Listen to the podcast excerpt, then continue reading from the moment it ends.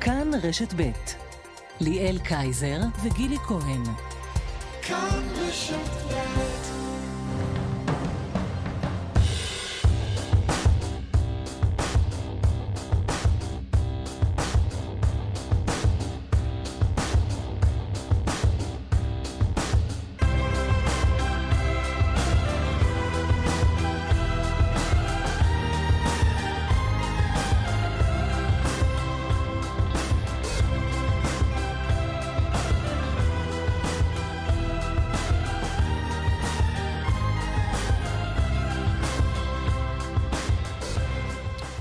בוקר טוב, גילי כהן. בוקר טוב, ליאל קייזר. גילי, את מתרגשת? אני מדי בוקר מתרגשת. אבל הבוקר במיוחד, הבוקר הוא הבוקר שאמור אה, להתמנות לנו יושב ראש אה, כנסת זמני. זמני. זמני, זמני קבוע, קבוע זמני. הזמני הוא קבוע והקבוע הוא זמני. תראי, אמ, המינוי הזה של יושב ראש הכנסת הוא מינוי שמאגד בתוכו את כל מה שצריך לדעת על אה, נתניהו כראש ממשלה. תני לי את זה.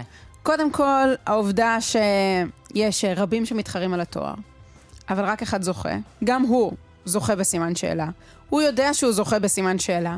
הוא יודע שהכיסא, מה שנקרא, לא, לא חרטו מאחור את שמו, או שמו פתק או משהו כזה. אמ, וכל ההתנהלות סביב זה היא תמיד ברגע האחרון, כשהדדליין כמעט ופוסח עלינו, וזהו. תשמעי גילי, זה נשמע לי כאילו את מתארת לי את עצמי, זה, זו אומנות תמיד לשמור את כל מי שסביבך על קצות הבעונות, זה אף פעם לא אז את אה, מוזמנת רעיון רע. אה, אה, להתחרות אה, בתפקיד יושב ראש הכנסת או ראש הממשלה, אה, טוב, נחשוב על זה, אז בוא נעשה רוטציה בינינו. כמובן. או זמני, או מינוי זמני. או מינוי זמני או מינוי קבוע. לשנתיים. לא, אני רוצה יותר. על מה נדבר הבוקר? אה, נדבר על שלל נושאים, נדבר על הליכוד ועל חברי הכנסת ועל אה, אה, שורת החוקים שהממשלה החדשה מעוניינת לדבר. נדבר גם על סערת הסנדוויץ' באיחוד האמירויות, שאני חושבת ששתינו מחכות לאייטם הזה. שתינו מחכות לסנדוויץ'. שאחרי. לסנדוויץ' של אחרי. את יודעת על מה לא נדבר? או יותר נכון, עם מי לא נדבר? אני יודעת עם מי לא נדבר. אנחנו נגיד למאזינות ולמאזינים שלנו שאנחנו בילינו, אני חושבת ממש עד אמצע הלילה בואכה האשמורת הראשונה של הבוקר, בניסיון אה, לאתר משפטן, משפטנית, בכירים, כאלה שעבדו בשירות המדינה, שלא נדבר על אלה שעכשיו אה, מכהנים והם לא, לא בסיטואציה מתאימה, אבל גם כאלה שכיהנו בעבר, אם זה שופטים ואם זה יועצים אה, משפטיים ופרקליטים. עברנו על כל הגוורדיה, אין אף אחד שנשא בתפקיד אה, מסוג התפקידים שיש עכשיו מחשבה לנסות להגביל, לשנות, לשנות לפצל, סמכויות, לפטר. אה, להפוך אותן למשרות אמון. אין אף אחד או אחת אה, שהסכימו לדבר הבוקר. אני לא חושבת שזה רק בגלל שאנחנו אה, בחורות אה, לא נחמדות במיוחד. אה, את יודעת, מדברים הרבה בימים האלה על אה, אם אה, כן קץ הדמוקרטיה, לא קץ הדמוקרטיה, אתם מדליקים מדורות, אתם בוכים סתם, אתם לא בוכים סתם. אני לא יודעת, זה מסוג הדברים שרק ההיסטוריה תשפוט אותם, אבל לפחות לפי השיחות של מאחורי הקלעים, הדברים שאומרים האנשים אה, כשהם מודיעים שהם לא ידברו הבוקר, זה כבר מראה שהאפקט המצנן הזה, אה, או החשש ממנו כבר נמצא כאן. וזה יותר מכך, אנשים בוחרים אה, להשתבלל, ופשוט לא לומר את אה, אשר על ליבם, או מחשש שיאונה להם רע, או מחשש שיאונה לאנשים שקרובים אליהם אה, רע, או פשוט כי בעולם של היום אה, כל מילה לא במקום, אה, אתה פשוט סופג קיתונות מטורפות של ביקורת ברשתות החברתיות, מתויג כשמאלן תומך טרור. אה, אנטי דמוקרט במקרה הטוב, או אה, ביביסט אה, בצד השני של המשוואה הזו. בקיצור, אי אפשר לצאת מזה טוב. אי אפשר לצאת מזה טוב, ובכל זאת אנחנו ננסה לצלוח את השעתיים האלה. ננסה לצאת מזה ולצאת טוב. מהן לא רק טוב, אלא ממש ממש מעולה.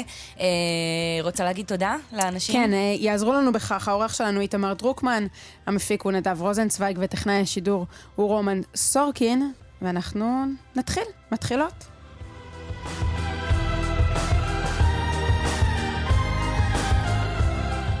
בוקר טוב למיכאל שמש, כתבנו הפוליטי. אהלן, אהלן, בוקר טוב ליאל וגילי. אתה שרדת את הלילה הזה, או שגם אתה לא יכולת לישון מהמחשבה על המהפך שצפוי בכנסת הבוקר? האמת שלא ישנתי כל כך טוב בלילה, אבל זה מסיבות אחרות לגמרי. שתף אותנו, אה, מיכאל, שתף, שתף. חגגת עד אור הבוקר? העניינים- העניינים בכנסת טיפה פחות אה, מטרידים אותי.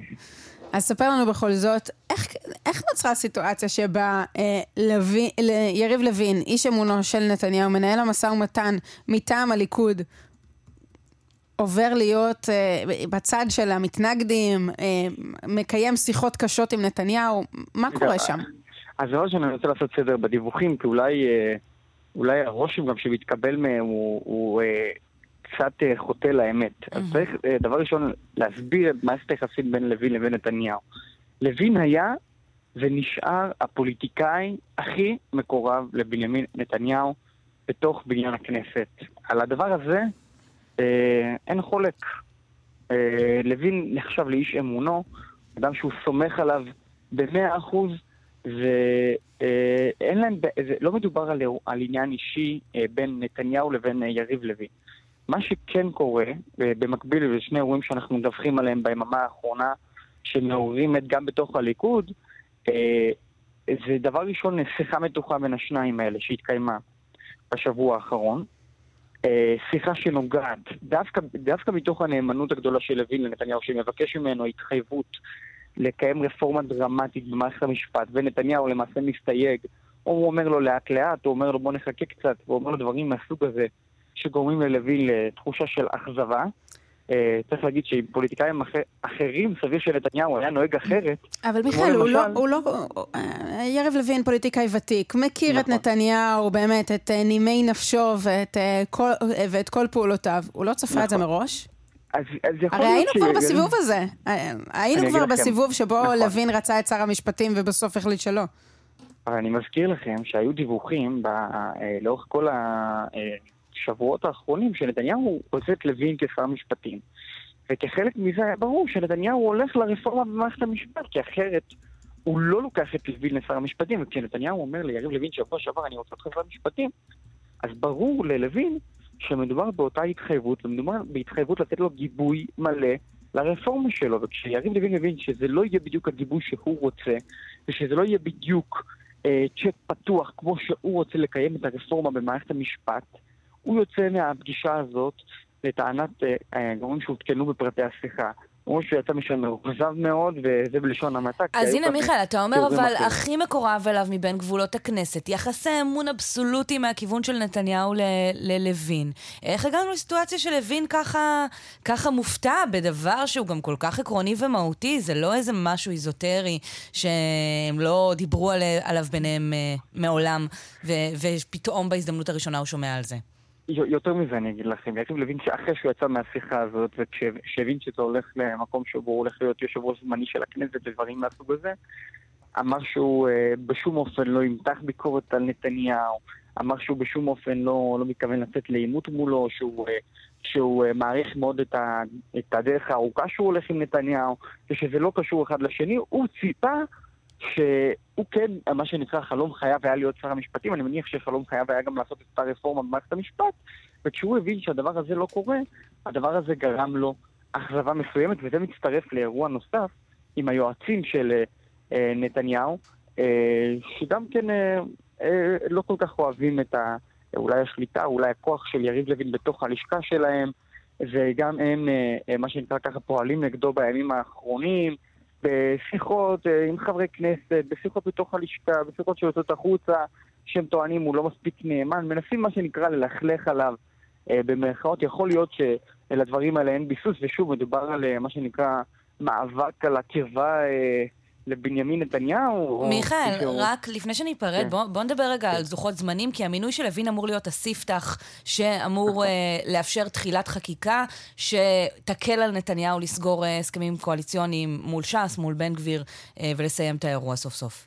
נכון, אז היום בשעה ארבע הכנסת למעשה מתכנסת כדי להתחיל להצביע על המינוי הזה של יריב לוין. הוא יהיה יושב ראש כנסת זמני בשלב הראשון. אה, אם יהיו שינויים וסיכומים אחרים בליכוד, כמובן שהזמני הזה יהפוך להיות אה, קבוע. יריב לוין הולך להוביל אה, ביחד עם יואב קיש את שורת החוקים שנמצאים על סדר היום של הכנסת, ובעצם בתוך עשרה ימים ש- ש- של המנדט הם צריכים לסיים הכל. ולהודיע לנשיא עלה בידי, וכך המשפיעים. מיכאל שמש, כתבנו הפוליטית, תודה רבה לך. תודה, תודה לכם, בוקר טוב. ועכשיו נאמר אה, בוקר טוב לצחי הנגבי, לשעבר שר בליכוד. בוקר טוב, צחי. בוקר טוב לכן. מה שלומך הבוקר? נהדר. ואתה היית מוכן להיות אה, יושב ראש אה, כנסת זמני כדי להמשיך את הנעדרות הזו על הבוקר? אני לא יכול להיות יושב ראש זמני לא. או קבוע. כן. בשלב זה, אני שמח שעדיין לא שקעה, הנורבגי לא הגיע עד לשם. שקעה בתודעתכם העובדה שאני כבר לא בכנסת. לא, אבל ברמה העקרונית, האם מינוי יושב ראש, יושב ראש כנסת זמני, כשנתניהו עוד לא מצליח להרכיב את הממשלה הזו, הוא דבר שמעיד על? המינוי הזה למעשה נועד לאפשר ל... לתוצאות של הבחירות לקבל ביטוי מעשי. כי עד היום יש אופוזיציה, ואנחנו באופוזיציה, ויש קואליציה, והיא זו שאומנם נחלה מפלה בבחירות, אבל עדיין תפקיד יושב ראש הכנסת אה, נשלט על ידה. היום הנושא הזה, שהוא באמת לא טבעי, יבוא לכלל סיום, ונוכל לסיים בתוך עשרה ימים, על פי לוח הזמנים הקצוב שהנשיא אה, הקצה לנו, את החקיקה שהיא למעשה המבוא להשבעת הממשלה בתוך, בעוד עשרה ימים. היית במקום הזה, של אה, אחד מאלה שמשחרים לפתחו של בנימין נתניהו, מחכים לשמוע מה אפשר יהיה אה, לקבל אה, ממנו במסגרת חלוקת התיקים בליכוד. תסביר את הלך הרוח הזה, אה, שמביא לסיטואציה שבה אנחנו שומעים כמעט מקיר לקיר רק דממה דקה אה, מהצד של חברי הכנסת אה, מהליכוד, למרות שאנחנו רואים את התיקים אה, מחולקים בזה אחר זה ומבינים כל פעם שהשלל שמחכה להם הוא מאוד קטן. זה נקרא איפוק, האיפוק הזה הוא נכון מאוד, מכיוון שכולם מבינים שבניגוד לתיאוריה שכרגע הצגת בשאלה, יש הרבה מאוד תפקידים משמעותיים שחברי הליכוד יישאו בהם. תפקיד אה, ראש הממשלה ויושב ראש הכנסת כמובן, אבל גם שר הביטחון וגם שר החוץ וגם שורה ארוכה של שרים חשובים, שר חינוך, שר תחבורה וכהנה וכהנה. ולכן כולם מנהלים את הדיאלוג עם ראש הממשלה לגבי המאוויים שלהם בתוך החדרים, פחות בתקשורת, ואני חושב שזה סימן של בגרות ושל יכולת לקיים, גם בתקופה של מתח אישי ו... אה, ודאות אישי, לקיים אה, חיים נורמליים. אבל צחי, נעזר בניסיון באמת משמעותי שלך והיכרותך עם אה, נתניהו ולשכתו. איך נוצרה סיטואציה שבה נדמה שיש קרב אה, כולם נגד כולם, כמה מיועציו הקרובים מואשמים אה, על ידי חברות כנסת שהם מדליפים, נשלחים לעשות פוליגרף, שיחה קשה בין אה, לוין, איש אמונו של נתניהו, לבין אה, נתניהו. היועצים של נתניהו קוראים לחברות הכנסת להסיר את החסינות שלהם. אלגנטי ומאופק זה לא, כמו, ש... כמו שתיארת עכשיו. אני פחות מומחה ברכילות לשכות, אבל אני יכול לומר שבסך הכל עולם כמנהגו נוהג. כן, אלה- תמיד אה, אה, ראשי הסגל של נתניהו אה, נשלחו לעשות פוליגרף? שוב, אני מדבר בגדול. בגדול זו תקופה שבה כל אחד נדרש לשלוט בעצביו, רוב האנשים עושים זאת. תוך עשרה ימים, אחרי שנה וחצי שהמתנו בכסיסת ציפורניים למהפך מיוחל, המהפך הזה יתגשם בכנסת. כולם יקבלו את המשימות ואת האתגרים שלהם, יתחילו לעבוד. זה מה שהציבור שהצביע עבורנו, שזה מיליוני אנשים, מצפה, ואני מאמין שנעמוד בציבור. אז שנה וחצי חיכיתם בכיליון עיניים, ועוד 12 שנה בערך חיכיתם לממשלת ימין מלא מלא. אה, מה זה אומר? רפורמות אה, משפטיות אה, מכל אה, עבר, וסוף סוף תוכלו אה, למשול כפי שהציבור הימני מצפה? למעשה המנדט שקיבלנו אה, הוא מתחבר לביטוי ארבעת המ"מים, לא חמשת המ"מים המפורסמים של ז'בוטינסקי, שזה מעון, מרפא, מלבוש, מזון. אז ומשהו- אה, משפט, מדור. משטרה ו... אלא אה, ארבעה תחומים שבהם אני מאמין שיש אה, מנדט לממשלה הזאת להתחיל לעבוד מהר. ואני לא יודע לעשות את העדיפויות ביניהם, כי כולם חשובים. אחד זה באמת הנושא המ"ם, המערכה מול איראן, כל הסיפור של אה, לשים קץ לתוכנית הגרעין האיראנית, לא קל, לא פשוט. גילי מכירה את זה היטב לאורך שנים, אבל זה נושא מרכזי במשנה של נתניהו. נושא שני, מ"ם מחירים, אה, מחירי, אה, מחירי הכל, יוקר המחיה, מחירי הדיור, נושא שהוא פחות שנוי במחלוקת, אבל בשנה וחצי האחרונות עלה לכותרות לצערנו. והשניים כמו האחרים, תרשה לי להמר, זה משפט ומשטרה, ואני אנצל את זה שהיית נכון, שר אז בנושא משפטים. של המשפט והמשטרה, אני רצית לומר משהו, סליחה? אה, ניסיתי לומר שננצל את העובדה שהיית גם שר משפטים ושר ביטחון פנים, וגם קראנו הבוקר את אה, טור הדעה שלך, ואתה רוצה לומר שבעצם אין חדש תחת השמש. כלומר, לא, זה רק יישום הזה באמת- המדיניות כמו שתמיד היה. לא, אז בנושא הזה באמת אה, אמור להיות מהפך. אה, המהפך אוקיי. הראשון איזה הוא מהפך? כן. אידיאולוגי, המהפך השני הוא מבצעי. הנושא האידיאולוגי הוא באמת בנושא מערכת המשפט. הרבה מאוד שנים, כמו שאמרתם, לא הייתה ממשלה שיכולה אה, לייצר מדיניות הרמונית בנושא של הרפורמות הנדרשות כדי לאתר נקודת איזון אחרת בין, המה, בין הרשות השופטת לבין הרשויות האחרות. בוא המבצעת נפרוט את זה. לפרוטות. פסקת התגברות אז רק שנייה, אני ב-61. יכול לפני הפרוטות, נשאר רגע ב- באוצר המדינה הכללי. ובנושא הזה אה, תהיה, להערכתי, אה, לא הייתי יודע אם זה מהפך בדיוק או מהפכה, אבל יהיו שינויים דרמטיים, נדבר על זה. הנושא האחר, משילות, אה, שמשטרה זה חלק ממנו, אבל המ"ם שאני התכוונתי לזה, המשילות הכללית, למעשה בכל הארץ, בנגב, מול הפשיעה בצפון, מול הפשיעה ב... של... במגזר הערבי, כל הדברים שלהערכתי הם לא קשורים בכלל להשקפה פוליטית, ימין-שמאל. זו חוויה קשה שהציבור עובר גם בשנים שבהם אנחנו היינו בשלטון, כמו שציינתם. זה לא דבר שהתחיל אה, וחתום על שמו של בנט או לפיד, אבל צריך לעסוק בזה, ובנושא הזה באמת אנחנו אה, נעסוק. כן, אבל צחי, אגב, אני חייבת לשאול אותך, הרי במשך כל השנים נתניהו היה יכול להקים ממשלת ימין מלא מלא. הוא פשוט לא רצה, וגם עכשיו, לפחות מהמשא ומתן הקואליציוני המסתמן, הוא לא שש לעשות את אותה מהפכה משפטית מטורפת שאתה מתאר. היא לא מטורפת. אוקיי, אז אותה משפ... אה, מהפכה משפטית לא. מטורפת, כן. לא, לא ניכר שהוא שש לעשות את זה. לראיה, לוין מתעמת איתו ולא מקבל את שר המשפטים חרף רצונו האמיתי. לראיה, אה, יהדות, אה, אה, המפלגות החרדיות וגם אה, הציונות הדתית אה, מתכתשות איתו על אה, האם כן נפרט את זה בצורה מפורטת, את אותה מהפכה משפטית לא מטורפת או לא.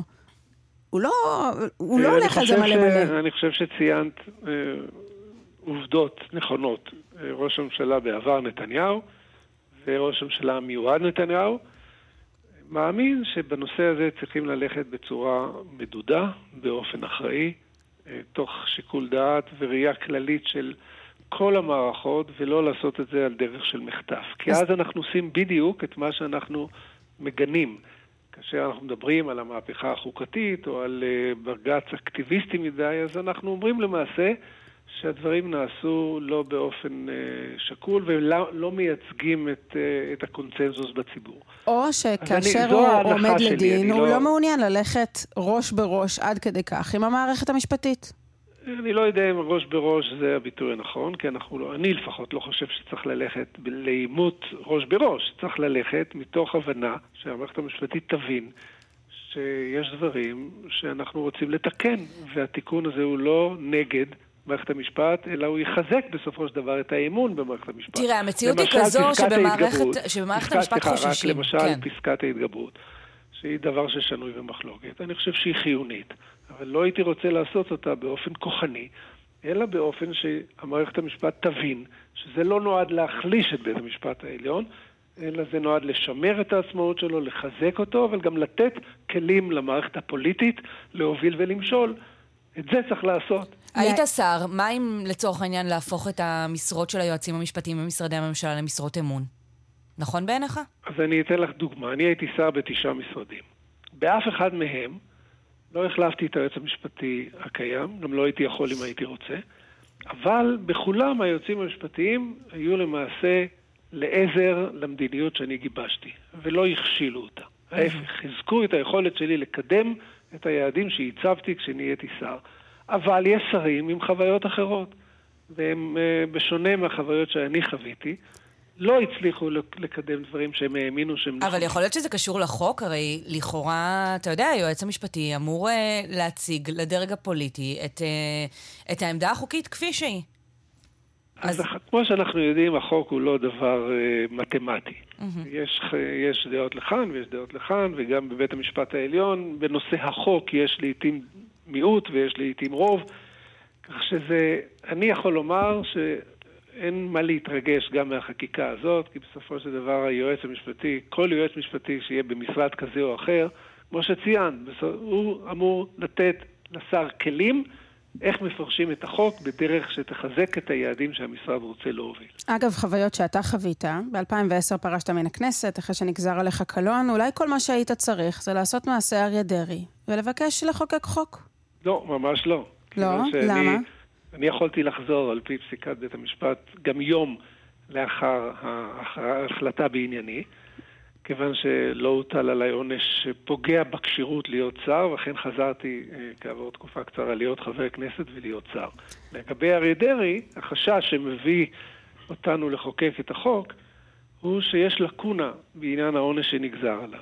ויש הטוענים שהעונש שנגזר עליו למעשה מאפשר לו לחזור להיות שר, כי זה רק מאסר על תנאי. ויש הטוענים שמאסר על תנאי אה, כמוהו כמאסר. ויש שרוצים לוודא שזה לא יגיע ליושב ראש ועדת הבחירות שהוא זה לא, לא שלכאורה אמור להכריע בעניין הזה. או שיש את אלה שקוראים את לא, הסדר הטיעון שלו, ובו מתרשמים שאריה דרעי לקח על עצמו הרחקה מהחיים הפוליטיים. אני מסביר, זה ממש לא קשור לעניין הקלון. זה קשור לעניין המאסר. האם המאסר הוא מאסר בפועל, שאז הוא חייב להיות שבע שנים מחוץ למערכת הפוליטית, או שמאסר על תנאי אין דינו כמאסר בפועל. עכשיו, לדעתי, ברור שמאסר בפועל איננו מאסר על תנאי, כי מאסר בפועל הוא על מה שאתה עשית, ועל זה אתה מקבל עונש. מאסר על תנאי אומר שאם בעתיד תעשה את אותה עבירה שבגינה הורשעת, שוב, בפרק זמן לא, מסוים... דבר שאריה הוא לא הורשע פעמיים, זה לא, זה לא קרה. מה את אומרת? לא, כלום, זו הייתה הערה סרקסטית. לא, אבל זה סתם היה הערה צינית. אני אומר לגופו של עניין, מאסר על תנאי אומר שיש מעליך איזה חרב מתהפכת, שאם בעתיד תעשה עבירה דומה, אז עונש המאסר על תנאי יופעל. אז אני אומרת, אדרבה, הנגבי, היית הולך, והיית גם נפטר מהיום האחד הבודד הזה שלא היית יכול בכנסת. השאלה בסוף היא שאלה מהותית. האם צריך לשנות את מערכת החוקים בכל פעם, מתי, שמאן דהוא, שר מוכשר ככל שיהיה, ותיק הקבינט המשמעותי, אה, אה, אה, כדי שהוא יוכל בסופו של דבר להיות משולב בממשלה העתידית. האם בכל פעם נשנה בדיוק, את המערכת החוקית, כדי שזה יתאים לרוח הדברים? זה מה שצריך לעשות. כל פעם שיש מחלוקת, שלא ברור מה עמדת המחוקק, ושיש דעות לכאן ולכאן, ואנחנו לא רוצים להפקיד את ההכרעה בעניין מה נכון, לא מה חוקי, אלא מה המחוקק רוצה לרשות אחרת, כי זאת הסמכות שלנו כמחוקקים. הכנסת תבהיר למה היא התכוונה. ובעולמות תאמר... של מה נכון ולא מה חוקי, נכון בעיניך שאריה דרעי, נכון עם שתי ההרשאות האלה, יהיה אמון uh, על הקופה הציבורית? נכון בעיניי שאם החוק קובע תקופת צינון לאדם שהורשע במאסר בפועל, לא יטילו עליו את אותה תקופת צינון אם המאסר שנקבע על ידי הרשות השופטת הוא מאסר על תנאי. זה נכון, ואת זה אנחנו נחוקק בעשרת הימים הבאים. צחי הנגבי, איש הליכוד, לשעבר שר בליכוד, תשעה שרים, תשעה משרדים מאחוריך, תודה רבה. תודה לך. בדרך ירושלים תל אביב עמוס ממחלף שער הגיא עד לטרון וממחלף שפירים עד קיבוץ גלויות בכיוון ההפוך ממחלף לטרון עד שורש, דרך 38, צפונה עמוסה ממסילת ציון עד שער הגיא, דיווחים נוספים בכאן מוקד התנועה כוכבית 9550 ובאתר שלנו. רוצה לומר מה אחרי הפרסומות? אחרי הפרסומות אה, יהיה איתנו חבר הכנסת אה, וסרלוף. יישארו עמנו. מי שבאמת יחוקק את אותם חוקים שיאפשרו הכל. פרסומות.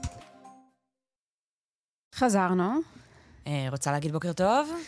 בוקר טוב לחבר הכנסת יצחק וסרלאוף, השר המיועד לנגב והגליל, איש עוצמה יהודית. שלום לך. בוקר טוב, בוקר טוב לכם. חבר הכנסת וסרלוף, אתה נרגש? היום בעצם תתחילו ליישם את המדיניות שלשמה נבחרתם, לא אמורה לקום היום אה, הוועדה לתיקון פקודת המשטרה. טוב, אני נרגש למוקדם מדי אה, להתרגש. אני נרגש בכלל מכל המעמד אה, שאנחנו הולכים להקים ממשלת ימין, אבל עוד יש לנו אה, מה לעשות עד הקמת הממשלה. זה קרה רק גם בעבר, כן? זו לא ממשלת הימין הראשונה. אבל זו ממשלת הימין מקצה לקצה, הראשונה. בוא נגיד כך, זו ממשלת הימין שבו אנחנו נהיה שותפים עוצמה יהודית לראשונה. אוקיי. דייקתי? כן, כן, דייקת. תגיד, מה אתם באמת רוצים לעשות שלא קרה עד עכשיו? כלומר, מה כל תיקוני החקיקה נועדו, נועדו לאפשר לאיתמר בן גביר לעשות במשטרה, שיתר שרי ביטחון הפנים לא הצליחו? שכולם בשנים האחרונות היו אנשי ימין, למעט עומר בר-לב. אה, פשוט מאוד. כמו שבצבא יש את, אה, את אה, השר, שר הביטחון, שהוא מתווה, כמובן מעל, אה, מעל נמצאת ממשלת ישראל, אבל אגב, הוא מפקד מתווה את הצבא, המדיניות. מפקד הצבא העקרוני זה הקבינט, אבל בסדר. כלומר, מי שמנחה, את, אומר, מי יש- שמנחה יש את הצבא יש בפעילות את שר מבצעית, הביטחון. כן. אני לא מדבר במצבים של יציאה למבצע ולמלחמה שהקבינט מתכנס, וזה, אני מדבר על מדיניות השגרתית בצבא, מהמם. בסדר? ששם יש את שר הביטחון, שמי שכפוף אליו זה הרמטכ"ל, כך גם אה, אה, במשטרה יש את אה, אה, אה, שר אה, לביטחון לאומי, כן, במקרה שלנו, ומי שכפוף אליו זה המפכ"ל. מה שקרה עד היום ששר המשטרה היה רק אה, גוזר סרטים וחותם על מינויים. אז עליתם על לקונה היה מטורפת, למרות, ש... למרות ששרי ביטחון ולא- פנים קודמים... כן, רגע, רגע, רגע. הזיה שזה לא היה עד עכשיו. עליתם על לקונה מטורפת, אתם הולכים לק... לתקן את מה ששורה של שרי ביטחון פנים מהימין לא עשו. מה זה יהיה? מה, מה בתכלס אתם רוצים לעשות שעד עכשיו לא נעשה? תראי, בסוף המציאות במשטרה אה, אה, מאוד בעייתית. כלומר, מה, ש... מה שהיה עד עכשיו, ואנשים לא, לא מאמינים במשטרה. כלומר, יש הרבה מה לתקן שם. כשאנחנו באים לשם, אנחנו באים לעשות רפורמות אה, בתוך הגוף הזה, שנועד גם לאפשר אה, אה, אה, שליטה במשטרה. כלומר, אני לא חושבת שיש נוכל, חולק אה, שיש בעיה שאנחנו באמון נוכל- הציבור ב- במשטרה ושיש תחושת אה, ביטחון כן. אישי מאוד בעייתית. אז- אז- השאלה אם אז- זה אז נגזר מ- אז- מחוסר הסמכות שהיה לכאורה לשר אה, לביטחון לאומי בעיניך. מה מה ישתנה ביום-יום? מה ישתנה ביום-יום? מה ישתנה ביום-יום? שנוכל לבצע מדיניות. כן, אז איזה מדיניות? זה בדיוק מה איזה שאנחנו מדיניות? רוצות לדעת. כמה הוועדה נותנת את הסמכויות לשר לביטחון לאומי המיועד איתמר בן גביר, אומרת שהוא זה שיתווה את מדיניות כמו המשטרה. למשל, כמו למשל שאנחנו נבחרנו על הביטחון האישי, והדגש המרכזי שלנו יהיה אה, סביב הביטחון האישי. את יודעת, אני אתן לך דוגמה, הייתי שבוע שעבר בנגב. אז סיפרו לי התושבים שהתקשרו כמה פעמים למשטרה, שיורים להם על הבית. והמשטרה לא, לא, לא הגיעה. אז כשהמשטרה לא נכתב בפקודת המשטרה שהיא כפופה במישרין לשר לביטחון לאומי, היא לא טורחת. להגיע לאזרחים שיורים להם על הבית, ואם היא תהיה כפופה במישרין. אז היא כן תגיע? אני רוצה להשלים את הסיפור, זה לא... אבל כשאם אתה דיווחת למשטרה על מפגע רעש, אז המשטרה מגיעה. אנחנו צריכים לשים את הדגש היום על סוגיית הביטחון האישי. ולשים חבר- את זה בסדר עדיפות לאומי, משום שאנחנו נמצאים במשבר אה, שלא היה פה אולי מקום המדינה. אז חבר הכנסת וסרלאוף, ו- אנחנו באמת רוצות להבין מה אותה מדיניות אה, שונה בתכלית השינוי שיבקש איתמר בן גביר, ובסוף זה שיענו לטלפון במשטרת ישראל גם כאשר מדווחים על ירי ולא כאשר מדווחים על רעש. אנחנו מדברים על שינוי בסדרי העדיפויות. שינוי בסדרי העדיפויות. אנחנו מתעדפים אירועים ביטחוניים, אירועים שנוגעים בסוגיות הביטחון האישי, שמים על זה דגש. עכשיו, אני מדבר איתכם אה, ממש מלמעלה, כלומר, אני לא יורד איתכם למיקרו לא, אבל דווקא כי זה אני מה גם לא רוצות. לביטחון לאומי. ממש היינו אה, לא, שמחות. בסדר גמור. אה, אני, אני אשמח ש... אני, אני מבין מה אתן, מה אתן רוצות. אני אומר לכם שאני בכוונה מדבר איתכם מהמקרו של הדברים, משום שאני לא השר לביטחון לאומי. אני אגיד לך אם מה... אתם רוצים לדבר מהמיקרו על נגב וג- וגליל, בשמחה רבה, אני מוכן אה, ל- ל- לנהל איתכם עכשיו שיחה ארוכה על מה שאני מתכוון לעשות בנגב וגליל, וגם זה לא יספיק. רק חבר הכנסת וסרלוף, הדבר היחידי שלפחות אני חשה שהשינוי המשמעותי הוא המשפט אה, בתיאום עם ראש הממשלה. כי עד עכשיו, גם היום, מדיניות הממשלה בצורה... מה? כ- בתיאום עם ראש הממשלה. כי גם היום המדיניות המשטרתית פחות או יותר, כן, אה, יכולה להיות מותווית בצורה כזו או אחרת, אם אתה רוצה אפשר גם לרדת לרזולוציות כאלה, באמצעות השר. אבל החשש הוא שבסוף שימוש פוליטי במשטרה, שיש לה את הכלים אולי הכי משמעותיים אה, כלפי אזרחים, לא כלפי אויב כמו הצבא, אלא כלפי אזרחים, שימוש פוליטי יכול להיות מסוכן. ואגב, אתה יודע, אתם היום, אתה תהיה חלק מממשלת ימין מלא מלא. אני תוהה אם גם כשתהיה אולי בעתיד ממשלת שמאל, גם תתמוך בהתוויית מדיניות משטרתית, בדיוק כמו שהשר לביטחון פנים, אולי השמאלני, חושב. אוקיי. אמרת פה שני דברים ואני רוצה להתייחס אה, אחד-אחד. קודם כל, גם הצבא הוא לא גוף פוליטי. פוליטי. נכון? הצבא הוא צבא העם, כולנו משרתים בצבא, אני עושה מילואים עד היום, חצי. ובכל זאת יש... אה, בסדר, אני, בוא נדבר על... אני נדבר רגע עליי, בסדר? אני שירתתי בצבא, אנחנו יודעים שהצבא, אנחנו משתדלים שלא יהיה גוף פוליטי, אבל הוא מנוהל על ידי מדיניות ממשלת ישראל, ש, שהיא נבחרה על ידי העם ומנוהלת על ידי פוליטיקאים שהם פוליטיים, בסדר? נתתי לכם את כל, ה, את כל הפאזל. אז גם, בצ... גם במשטרה, בסוף מי שצריך להתוות את המדיניות של המשטרה, זה מי שנבחר על ידי הציבור. כן, רק התעלמת מעניין וזה קטן, לא הצבא לא בסוף קשור פועל מול לפוליטי. חמאס אני לא מדבר חיזבאללה, ולא לא מול אזרחי מדינת. ישראל. אני לא מדבר איתך על התערבות בחקירות, שאנחנו חזרנו ואמרנו, למרות שהיה כל מיני אנשים שניסו לעשות סיבוב על העניין הזה, אה, לא, לא מדובר פה על זה. אז אני אגיד לא לך מה, חבר הכנסת. וסרלוף, אני חושבת שאין אדם שמאזין לך כרגע שלא יסכים שצריך לפעול לטובת שיפור תחושת הביטחון האישי של אזרחי מדינת ישראל. אתה אומר, רגע, אתה אומר על מה אתה. לא מדבר, ולכן אנחנו באמת סקרניות להבין על מה אתה כן מדבר. מה מצריך שינוי של פקודת המשטרה? זה בדיוק, זה בדיוק מה שאני אומר. אנחנו רוצים שמי שיתווה את המדיניות זה השר. עכשיו, כל מה שקרה במשטרה במשך השנים זה שהשר היה סוג של עציץ. וזה, וזה מש- מה שאני מנסה להסביר לכם. התפקיד של השר הוא להתוות המדיניות, להיכנס לתוך, לתוך נבחרי המשטרה, לנסות ל, ל, ל, לשנות את כל, ה, את כל המציאות הקלוקלת שם, לקבוע סדרי עדיפויות. חבר הכנסת לנהל וסרלוף, את המשטרה. I- אני, עכשיו, רק שנייה. אה, ומה שקורה עכשיו, את צריך לדעת את זה. השר עד היום היה חותם על מינויים וגוזר סרטים בתחנות משטרה. את זה אנחנו רוצים לשנות, ואולי... אולי ועכשיו, זו ועכשיו אתם הסיבה- רוצים שהוא זה שיכריע מה מדיניות. העמדה לדין. זה מה שאתם רוצים. אנחנו, אני, אני אומר עוד פעם, אני, יש מדיניות שאנחנו רוצים להתוות אותה, לקבוע את סדרי העדיפויות. כשאנחנו אה, אה, מדברים על סוגיית הביטחון האישי, על משילות, על ריבונות, זה מתממשק עם כל הדברים הללו. ולכן אני וכן, טועה... התחייבנו, כן. התחייבנו לציבור, וזה מה, ש, וזה מה שעם ישראל רוצה, מבקש וצריך. ולכן אני תוהה האלה. אם היום השר עמר בר-לב היה בעל הסמכויות הנרחבות כל כך, כולל לקבוע העמדה לדין, אה, זה- אז מה זה- זה חבר הכנסת יצחק וסרלאוף היה אומר על זה? השני.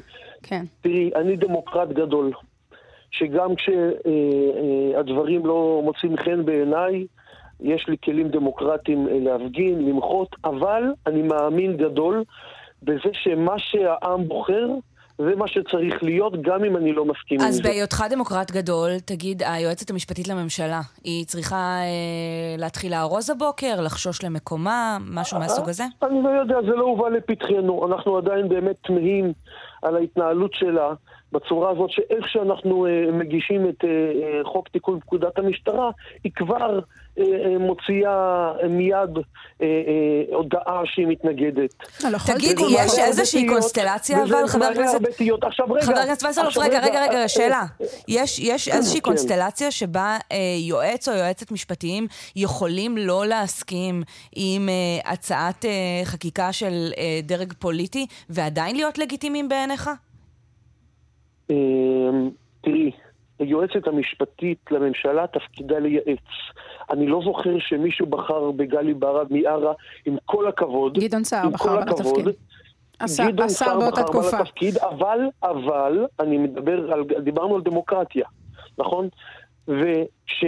או, אה, מכניסה את היד ואת הרגל לתוך מדיניות הממשלה, והיא אומרת, אני לא מוכנה שזאת תהיה המדיניות של הממשלה, שאנחנו יודעים שאנחנו רוצים לעשות רפורמה במערכת המשטרה, וכמו שמחר אנחנו נרצה לעשות רפורמה במערכת המשפט, ויבואו השופטים ויגידו לא, יבוא, תבואו היועצת המשפט לממשלה ותגיד לא, אז בשביל מה נבחרנו? מי שולט? אז לכן אני שואלת- המדינה? אז לכן אני זה שואלת. הפקידים או, או הנבחרים? זו השאלה. אז- זה מוקד השאלה. אז חבר הכנסת וסרלוף, היועצת המשפטית לממשלה, דמוקרטית, מי ש- רשאית ואני לייעץ חושב עצה... שבמדינה דמוקרטית, כן. הנבחרים הם אלו שמנהלים את המדינה, ולא הפקידים, ולא גלי בהרב מיארה, היועצת המשפטית לממשלה, שעם כל הכבוד לתפקידה הרם, התפקידה, התפקיד שלה הוא לייעץ, ולא לנהל אותנו. אז שתייעץ על פי דעתך, בגדול. אז שתייעץ, נכון. מותר לה אבל לחוות דעה שלא עולה בקנה אחד עם, ה, עם העמדה שלכם? זה מה שאני מנסה להבין. או שיועץ או יועצת משפטיים שלה- שלא מסכימים עם תראי. אה, הצעה שמעלה דרג פוליטי, צריכים להבין שמקומם אה, לא במשרדי הממשלה. התפקיד שלה, ובכללי של יועצים משפטיים, בעיניי, זה לראות איך אפשר, ולא איך לא אפשר. ומה שקורה היום, מה שקורה היום זה שיועצים משפטיים שמים ברקס על כל דבר, ש... על כל דבר שאתה רוצה לעשות. אומרים לך לא, לא. אנחנו צריכים לראות איך אפשר. ובמיוחד כשאנחנו מדברים על שלטון דמוקרטי שנבחר על ידי העם, שאנחנו באים לעשות תיקון, תיקון, אה, אה, תיקון חקיקה, או אם תרצי אה, אה, רפורמה בגוף שנקרא משטרה, שבו באמת אה, אה, אה, האמון של הציבור אה, במשטרה חייב, אה, אה, חייב להשתנות. כשאנחנו מדברים שאין משילות, אין ביטחון ואין ריבונות ברחובות, אין לנו את זה. אנחנו נכנסים למצב חירום שבו אנחנו צריכים באמת לפעול כמה שיותר מהר, כי, כי אנשים מפחדים לצאת מהרחובות, לצאת מהבית. חבר אנשים הכנסת, מפחדים לצאת לרחוב. חבר הכנסת יצחק וסרלאוף. בסוף, רגע, שנייה, מי שנושא באחריות לכך, ולא, ו, ו, ואם חס וחלילה יהיו מחדלים, ואף אחד לא יבוא בטענות אה, אה, ליועצת המשפטית לממשלה. יבואו אלינו, כי אנחנו נבחרנו על זה, ואנחנו צריכים לממש את המדיניות הזו. חבר הכנסת יצחק וסרלאוף, השר המיועד לנגב והגליל, איש עוצמה יהודית, תודה רבה לך. תודה, תודה.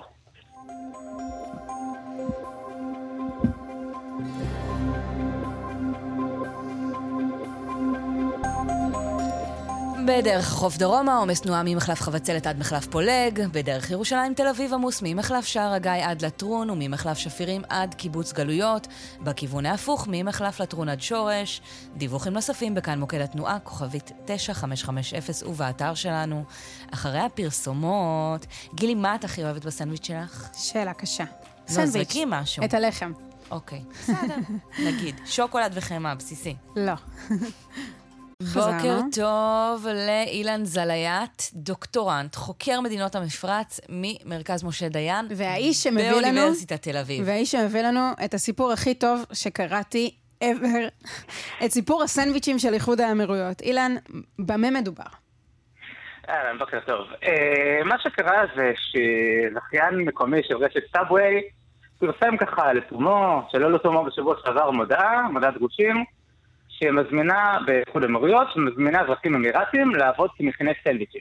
מהמם. במודעה מופיעים ככה גבר ואישה בלבוש האמירתי המסורתי, אי אפשר לטעות למה הכוונה, וזה בעצם מעורר ממש איזושהי סערה קטנה. אז תסביר כמה זה, למה. זה כל כך מטלטל להראות זוג אמירתי על מודעה של סנדוויצ'ים, לא עלינו פחמימות ריקות. אה, קודם כל זה הולך מאוד נגד הסטריאוטיפ של האמירתי המפונק שיושב בספרת הכסף. באיחוד האמירויות בעצם רק עשרה אחוז מהתושבים הם אזרחים, יש להם בעלי אזרחות. רוב התושבים הם עובדים זרים. מי שהיה בדובאי שם לב שנהג המונית, הפקיד במלון, נותני השירותים הם מכל מקום חוץ מהאמירויות. אה, וזה משהו שהוא מאוד מאוד לא רגיל. ולכן אי אפשר. אי אפשר לדמיין, לא רק שאזרחים אמירתים יעבדו, שהם יעבדו בהכנת סנדוויצ'ים? אמ, זהו, יש- יש- אזרחים אמרתי עובדים. אה, העניין הוא שבאמת הצורה שבה המדינה הזאת נבנתה, שמאז שהרווחים של הנפט נכנסו בעשורים האחרונים, זרמו להמון המון עובדים זרים, יצרה מצב שהאזרחים המקומיים, הם מקבלים מהמדינה הכל, הם מקבלים את הדיור, הם מקבלים משרות ציבוריות, כנראה גם יותר ממשרות שבאמת צריך, הם מקבלים אה, תואר אקדמי, והם לא מוכנים בעצם לעבוד בעבודות כאלו, בעבודות כפיים. זאת בעצם השיטה, זה בעצם המבנה החברתי-כלכלי שהתפתח אה, לאורך השנים. ו... ומה שיש לנו בשנים האחרונות זה כבר איזושהי ניצנים של אבטלה בקרב האזרחים האמירתיים. עכשיו אילן, המודעה הזאת היא פרובוקציה, או שמישהו שם באמת חשב שה-10% העליון של האמירתים שהם אזרחים והם משתייכים בדרך כלל לאיזה מעמד סוציו-אקונומי באמת יבואו אה, למרוח אה, מיונז בסאבווי? אה, יש פה כנראה איזושהי פרובוקציה. אה, אבל מה שקורה הוא שמהחודש הבא נכנס לתוקף, נכנסת לתוקף תקנה חדשה, שבעצם מחייבת חברות באמירויות להעסיק לפחות 2% עובדים אזרחים. בכל עבודה? כדי... בכל עסק מעל 50 אנשים. גם אה, נהגי מוניות? כלומר, חברת נהגי מוניות גם תהיה מחויבת להעסיק 2% אמירתים? בעיקרון כן. המנכ"ל, הסמנכ"ל, הסמנכ"ל כספים, סמנכ"לית משאבי אנוש. יפה, אז זאת באמת הכוונה. אה, וכנראה רשת של מזון מהיר אין לה מספיק תפקידים כאלה. אז הם אמרו, טוב, בואו ננסה, בואו נכתוב. אפילו במודעה כתוב, הצטרפו למאמצי המדינה להעביר משרות לאזרחים. כלומר, יש מדיניות אמיתית כזאת, במודעה כאילו ככה, והחברה ככה כאילו רכבה עליה. כשהרציונל, אילן, זה פשוט לגרום לאותם 2% אה, להתחיל לעבוד, או שהרציונל הוא, חברים, היו לנו מלא שנים טובות, אבל צריך להיערך אולי לזמן שבו הנפט לא יוכל לכלכל אותנו עד אין סוף? חד משמעית, ברור שהחגיגה תיגמר, ברור לכולם שבאיזשהו שלב זה ייגמר, מדברים על זה בבירור, והרעיון או הרציונל הוא לפתוח תחומים שהם לא נפט לאזרחים. עכשיו, הרעיון הוא שזה באמת לא יהיה מכנה סנדוויצ'ים. הרעיון הוא שזה יהיה אה, חברות פיננסיות, חברות טכנולוגיות שמגיעות לאחריות אמירויות, אבל הן לא מעסיקות אזרחים מקומיים, הם לא סומכים עליהם, הם לא מנוסים, הם דורשים משכורות גבוהות, והחברות האלה מביאות אנשים משלהם. אז הרעיון באמת של המדינה הוא ככה לחייב אותן חברות להעסיק אזרחים אמירתים, אה, כשבאופן טבעי, כשאתה מכניס תקנות כאלו, אז בעצם גם חברות, גם סאבווי רוצה, נדרשת בעצם להעסיק אה, אמירתים, אין לה מספיק כנראה משרות לאקדמאים, והיא פונה אה, לכיוון הזה, לכיוון של להעסיק אותם ככה בעבודות, בעבודות כפיים, וזה זה מעורר כל כך אמ, תדהמה ברשתות, שממש התובע הכללי הודיע שהמודעה הזאת עברה לתקנות, כי בעצם המדיניות של האזרוח המשרות, אילן זריית. כן. אנחנו נאלצות לקטוע אותך, אתה שומע את המוזיקה. אנחנו רוצות להכין סנדוויץ'. כן. אמ, יוצאות לאכול סנדוויץ', גילי, חוזרות מהצד השני עם...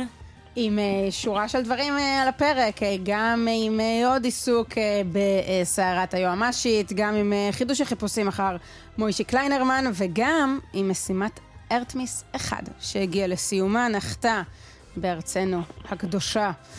ליאל קייזר, נחזור מיד אחרי הפרסומות בשעה הבאה. תודה רבה. תודה.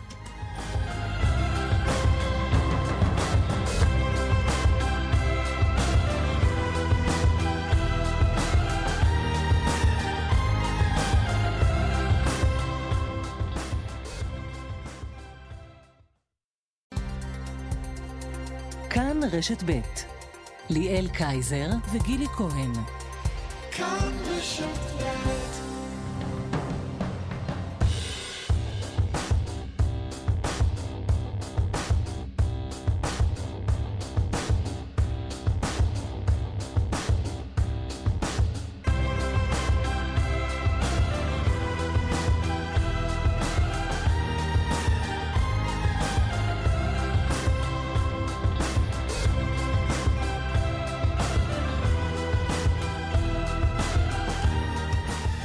חזרנו.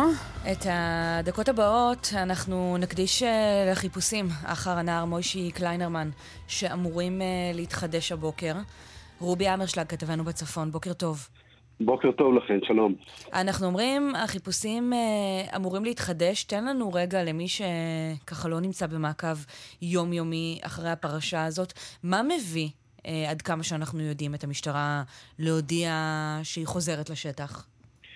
טוב, קודם כל נתחיל אה, דווקא בהפוך על הפוך. המשטרה מאוד מנסה למזער את הידיעה הזאת ואת הסיפור הזה, מנסה שאנשים לא יפתחו ציפיות, בטח לא בני המשפחה של אה, מוישי שנעדר כבר תשעה חודשים, ומבחינתם, אה, כמו שהם מציגים את זה, מדובר בבדיקה של מידע חדש שהגיע, הם מבחינתם רוצים לזכות בשפה המשטרתית, לשלול כל ידיעה, ופשוט לוודא כל, לסגור כל פינה אפשרית. אה, זה כך מבחינתם. בעצם התקבל מידע חדש במשטרה, אנחנו לא יודעים מה בדיוק טיבו של המידע הזה, יש הרבה מאוד שמועות. אה, המשפחה ביקשה אה, לא לעסוק באותן שמועות ואנחנו נכבד אותן. אנחנו פשוט יודעים להגיד שיש מידע חדש, והמשטרה כרגע מחפשת בתא שטח מאוד מסוים. מה אנחנו יודעים לומר עליו, על האזור הזה? זה אזור שכבר נסרק בעבר, אה, כמעט כל הגזרה הזאת שסביב אה, קבר אבי שמעון בר יוחאי, שמדובר בתא שטח מאוד מאוד סבוך, תלול, בעייתי, מאוד קשה מבחינת uh, תנאי השטח. האזור הזה נסרק הרבה מאוד פעמים בחצי שנה האחרונה, גם בידי מתנדבים, גם בידי שוטרים, הרבה מאוד כוחות, גם בעזרת רחפנים, גם בעזרת מסוק, כלבים, הרבה מאוד כוחות שהיו שם. צריך לומר שבשלושת החודשים האחרונים לא היו חיפושים מאוד אינטנסיביים באזור הזה. הבוקר זה מתחדש בצורה נקודתית. לא יודע לומר האם תהיה בעקבות זה פריצת דרך, כמובן שהמשפחה מאוד מאוד מחכה לאיזושהי תשובה שתשים קץ לסבל המתמשך שלהם. אה, הם אומרים שהם מקווים שהמשטרה תהפוך כל אבן ובאמת אה, תגיע לתשובה כמה שיותר מהר. מצד שני הם גם מודים לכולם. כן. אבל צריך לזכור שהחיפושים אחרי מוישי התחילו באיחור משמעותי, לקח זמן עד שהמשפחה הגישה תלונה, עד שבאמת הבינו שהנער נהדר. מכל מקום, תשעה חודשים מאז שהנער מוישי, נער בן 16 שיצא לשבת במירון, נעלם כאילו בלעה אותו האדמה, ואולי, אולי היום נדע, או בהמשך, נדע קצת יותר. רובי אמרשלג, תודה רבה לך. תודה. ואיתנו דודו של מוישי, חיים הנפלינג, שהוא האחראי על החיפושים מטעם המשפחה. חיים, בוקר טוב. בוקר טוב. מה המשטרה למעשה אמרה לכם לפני תחילת החיפושים העדכניים? עדכנו אותנו שיש להם איזשהו מידע מודיעיני חדש, זה כבר הגיע כבר שבוע שעבר. Mm-hmm. הם בדקו את מהימנות המידע שהגיע, ולא שזה מישהו שסתם רוצה אה, להליט את, ה, את, ה, את הדברים. כלומר, זה מישהו זה... שמסר מידע למשטרה, ובעקבותיו המשטרה מחדשת עכשיו את החיפושים? נכון מאוד. Mm-hmm. אתם יודעים איזה רוצה, סוג של מידע? אני רוצה ברשותך טיפה אה, להגיב על מה שרובי ארמשלג אמר לפניי. כן. הנושא שהמשפחה הגישו תלונה מאוחר אה, לגבי ההיעדרות, אה, זה לא מדויק הנושא הזה, אבל מה שכן חשוב לומר, שהמשטרה, עד שהיא נכנסה לתמונה, זאת אומרת, גם אחרי הגשת התלונה, לקח להם המון המון זמן עד שהשוטר הראשון הגיע ל, ל, לעשות את החיפושים הנרחבים במירון, שזה הדבר הזה מאוד מאוד קריטי. Mm-hmm. זה דבר גם חשוב לדעת. אוקיי. Okay. ובואו נחזור לחיפושים העדכניים. מה בעצם כן. המשטרה אמרה לכם? יש לנו בדל מידע, אנחנו רוצים uh, למצות אותו ולבדוק אותו, אבל אל תפתחו ציפיות uh, גדולות מדי. איך הם בדיוק uh, מסרו לכם את העדכון הזה? הם, uh, הם בקשר תמידי עם, ה, עם האימא. Mm-hmm. הממ"ז בעצמו, מפקד מחוז ש"י עוזי לוי, ברמה שבועית הוא בקשר איתה. הוא מעדכן אותה אחרי כל ישיבה שיש במחוז על הנושא של מוישה, הוא מעדכן אותה. כמו, הוא כבר חלק מהמשפחה נהיה, ו... ואנחנו שמחים, אנחנו שמחנו ושמחים שכל דבר שמגיע אליהם איזשהו מידע, הם לא מזלזלים בשום דבר, והדבר הזה, התיק הזה חי וקיים. למרות שבתקשורת הדבר הזה טיפה ירד בתקופה האחרונה, אבל אנחנו שמחים שבמשטרה הדבר הזה עדיין, התיק הזה חי וקיים. תסביר, דבר... איך, איך מתנהלים ביום-יום, בניסיון הזה מצד אחד לא לפתח אה, תקוות אה, שווא, לא להתרסק כל יום מחדש בגלל זה, ומהצד השני כן, מה, לשמור על אמונה ש, ש, שמוישי יחזור, יחזור הביתה? יש לכם עדיין תקווה כזאת? לאימא יש תקווה עדיין, וגם אמרו שהאימא, הרי אומרים שאימא מרגישה מה קורה עם הילד שלה. Mm-hmm. היא טוענת שהיא מרגישה שהוא עדיין חי. Uh, אנחנו מודעים לזה, אנחנו מודעים לזה ש... שאנחנו אנחנו, אנחנו, אנחנו עלולים למצוא ילד לא חי, אבל היא עדיין מאמינה בזה, אבל היא מוכנה להפשיט גם לבשורה הגרועה מכל.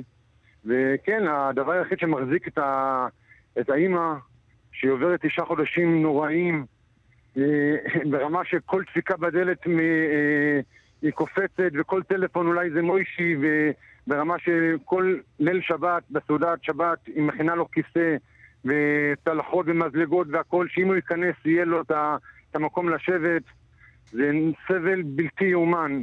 מי ש... איך אומרים, הורה שהילד מאחר לשעה, שעתיים מהבית ספר ולא מגיע הביתה, איך ההורה מרגיש? תראו לעצמכם תשעה חודשים מה ההורים האלו עוברים. יש לך איזושהי השערה? מה, מה קרה למוישי? לא, האמת שלא. האמת שלשבחם של הימ"ר, מאז שהם נכנסו לתמונה, כל דבר, כל רעיון שהבאנו, אפילו דברים אה, מרבנים, שרבנים אמרו ככה וככה, הם לא זלזלו בשום דבר לא. הם כל דבר, הם הגיעו ועשו את זה, וזה דבר שמאוד מאוד מאוד, מאוד מחמם את הלב, אפילו דברים לא... אה, לא... בלי הוכחות, אה, כמו שאומרים, רק, רק, רק בגלל שהרב אמר, אמרו, אנחנו לא מזלזלים בשום דבר. גם אם הרב אמר, אנחנו מגיעים ועושים את הבדיקה הזאת. בארץ, בחו"ל, בכל מקום. חיים, אתה נמצא עכשיו באתר החיפושים? המשפחה לא מתכוונת אה, להיות בו? אנחנו לא נמצאים שם, אבל uh, אנחנו בקשר עם המשטרה כל הזמן. ברגע שיהיה איזשהו משהו ספציפי, אני ישר מניע ונוסע. חיים הנפלינג, אה, דודו של מוישי, אחראי על החיפושים אה, מטעם המשפחה. תודה רבה על השיחה הזאת, תודה ונאחל רבה, אני לכם... רוצה רק אה, להודות לעם ישראל על התמיכה, עם ישראל בארץ ובעולם, למשטרת ישראל, ליק"ל, לזק"א, לכל המתנדבים שהגיעו ומחפשים ועושים למען מוישי, ונתפלל שבאמת, אה, שנמצא אותו בקרוב, בעזרת השם. תודה רבה, חיים. תודה רבה, יום טוב.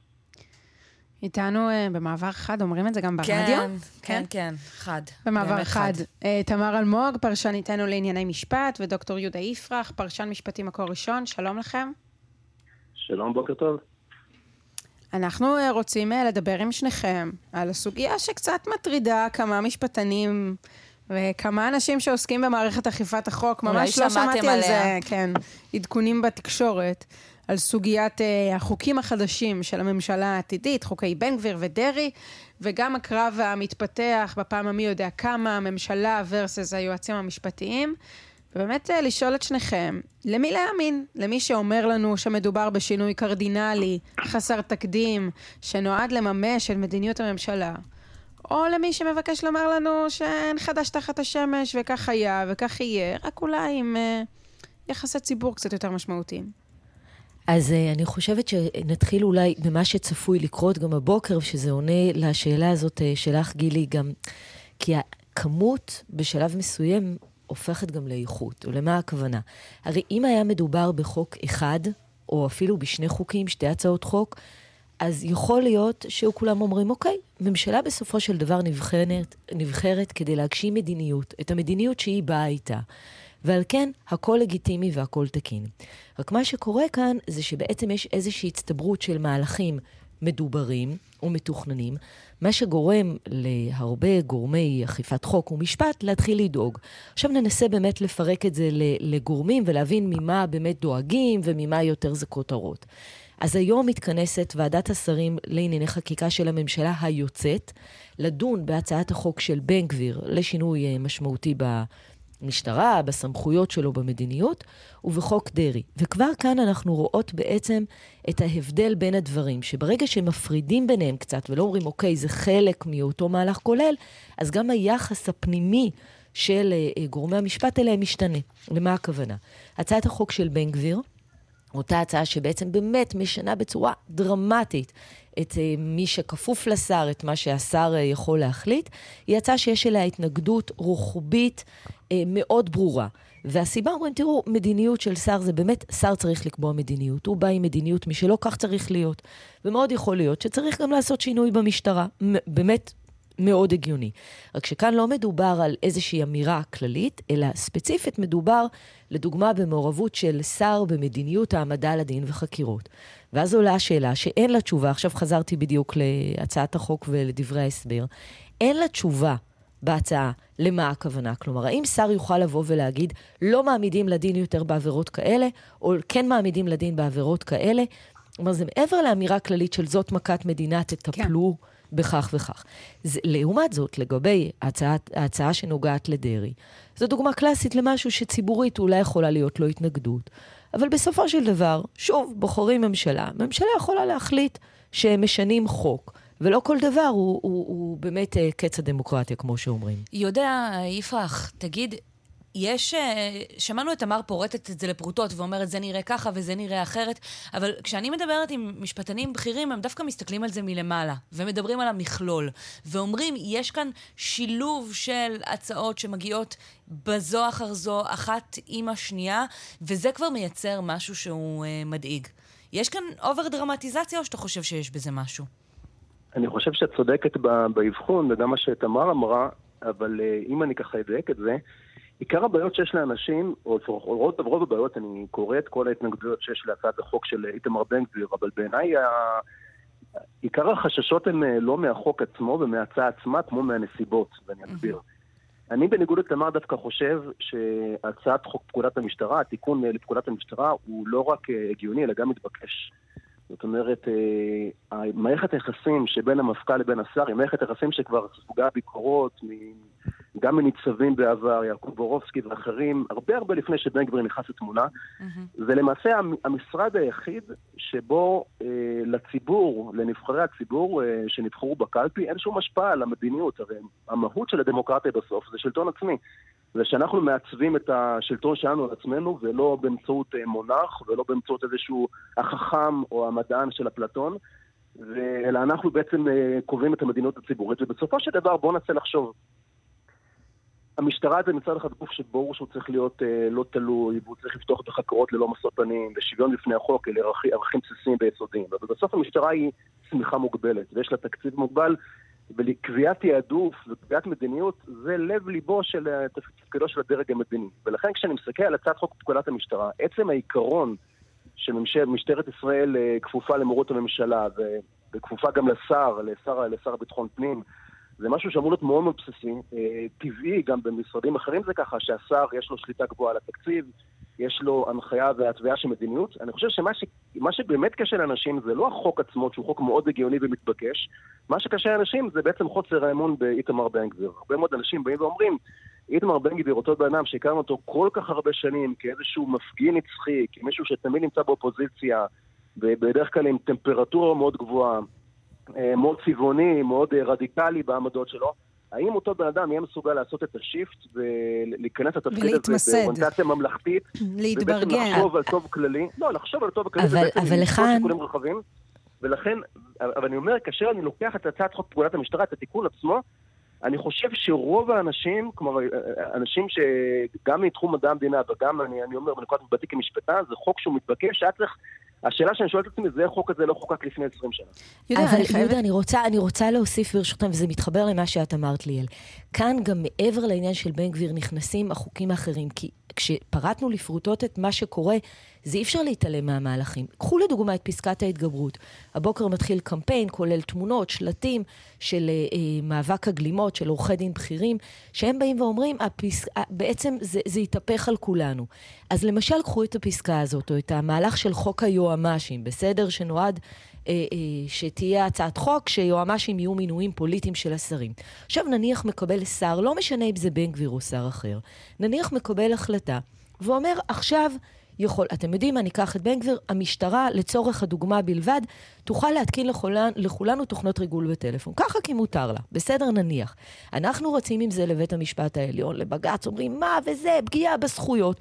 אומרים, סליחה, אה, אה, בג"ץ פוסל את זה, יש פסקת התגברות. כלומר, כאן מתחברים בעצם כל הדברים ביחד לחשש ממהלך כולל, מאותן הצהרות. עכשיו, למשל, היועמ"שית מתנגדת להצעת החוק הזאת, או אה, תביע התנגדות לדברים, או תגיד שבחוק דרעי יש קשיים, שזה לא מניעה משפטית, אבל יש קשיים.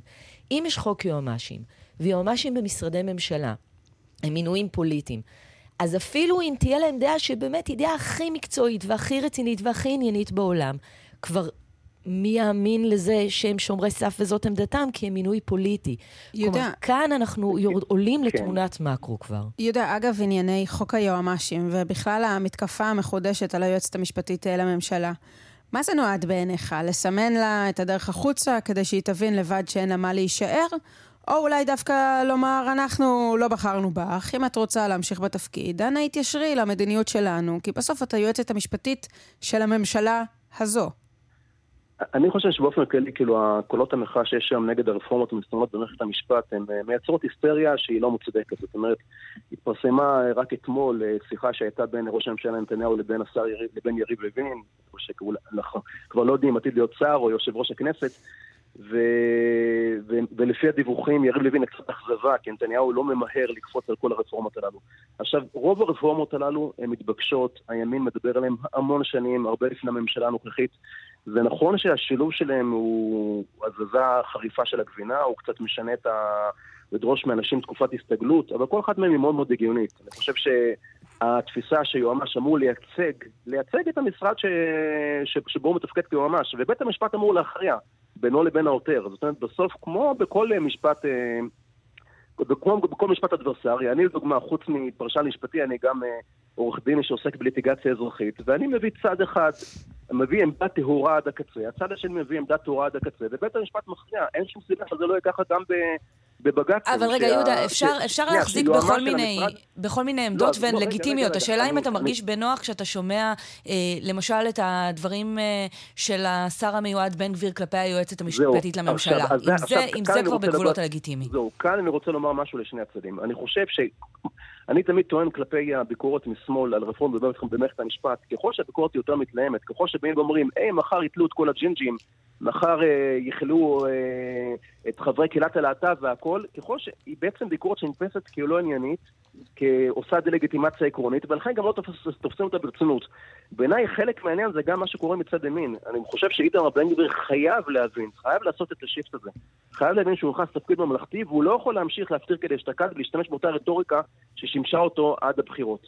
אני חושב ששני הצדדים, אם השמאל רוצה לרכך ולהיות מעורב ולהיות רלוונטי לרפורמות, הוא צריך להתחיל לדבר בהיגיון, לדבר לגופם של דברים, ולא רק להזהיר, להזהיר אותנו שמחר תולים את כל הג'ינג'ים, או מקץ הדמוקרטיה, או מאיזושהי אפוקליפסה עכשיו. ואם, ואם הימין רוצה להצליח לקדם את הרפורמות שלו, הוא חייב להיות הרבה יותר ממוקד, ענייני, נקי, בלי להתלהם ולחשוב, לשקול שיקולים ממלכתיים. כרגע הסיבה שלא מתנהל שיח אה, עמוק, שיח חוקתי מעמיק בין הצדדים, כי שני הצדדים עולים על בריקדות, מתלהמים ומפרחים האשמות שהצד השני לא תופס אותם ברצינות. כאשר באים ואומרים מחר אה, קץ הדמוקרטיה ומחר כל היועמ"שים הם יועמ"שים איתם, בעיניי זה חוסר הבנה של, אה, או לפחות אה, זה חוסר הבנה של, של מבנה חוקתי. יועמ"ש אמור להיות מטעם, יועמ"ש אמור לייצג את המשרד, והצד השני, העותר נגד המשרד, אמור לייצג את הצד השני, ובית המשפט יכריע באמצע, זה ככה אמור כן, להיות. כן, אבל יהודה, יהודה, אתה מסכים איתי? אני מסכימה איתך לגמרי לגבי השורה התחתונה, שבאמת כל צד אה, טיפס על איזשהו כיוון, רק ספציפית לגבי חוק היועמ"שים, אתה מסכים איתי שכאשר יועמ"ש או יועמ"שית מינוי שמביאים שר או שרה לתקופה קצובה, גם, אני אומרת שוב, עם הטעמים הכי ענייניים והכי ראויים והכול נכון, זה נראה כמו מינוי פוליטי, שיועמ"ש יועמ"שית אמורים להיות שומרי סף ולא משרת אמון? אני, אני חושב, אני, אני, תופס, אני תופס אחרת את תפקיד היועמ"ש. אני חושב שהיועמ"ש אמור... אני, אני, מסתכל, אני מסתכל נגיד על, על התחום האזרחי, כי את התחום האזרחי אני מכיר אותו שוב מהמקום האישי שלי. אני בתור, בתור, אה, בתור עורך דין שמתעסק בליטיגציה אזרחית, אני יודע גם לייעץ ללקוח, להסביר לו, תקשיב, זה החוק. ואם תעשה את זה, אתה עובר על החוק. יש לי, המחויבות שלי זה לייעץ ללקוח, ומצד שני גם לייצג אותו בבית המשפט.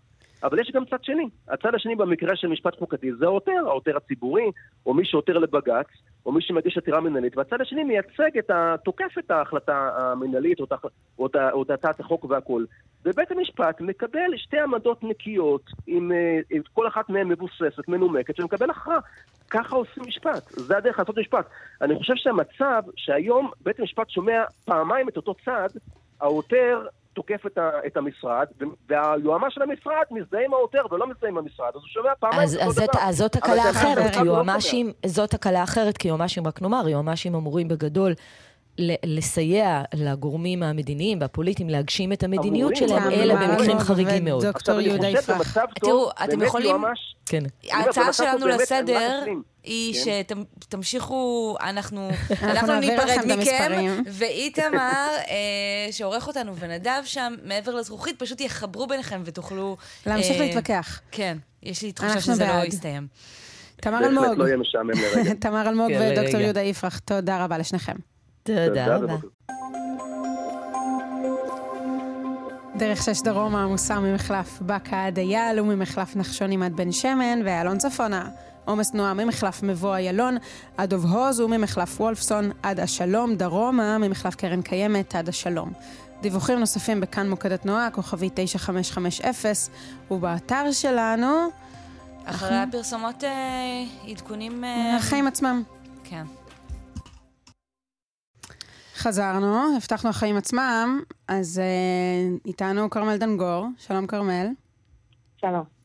Uh, ואת uh, עדכון על תקרית שקרתה הלילה בג'נין uh, עם uh, נערה פלסטינית שנהרגה, כשלא ברור כל כך מה בדיוק קרה שם.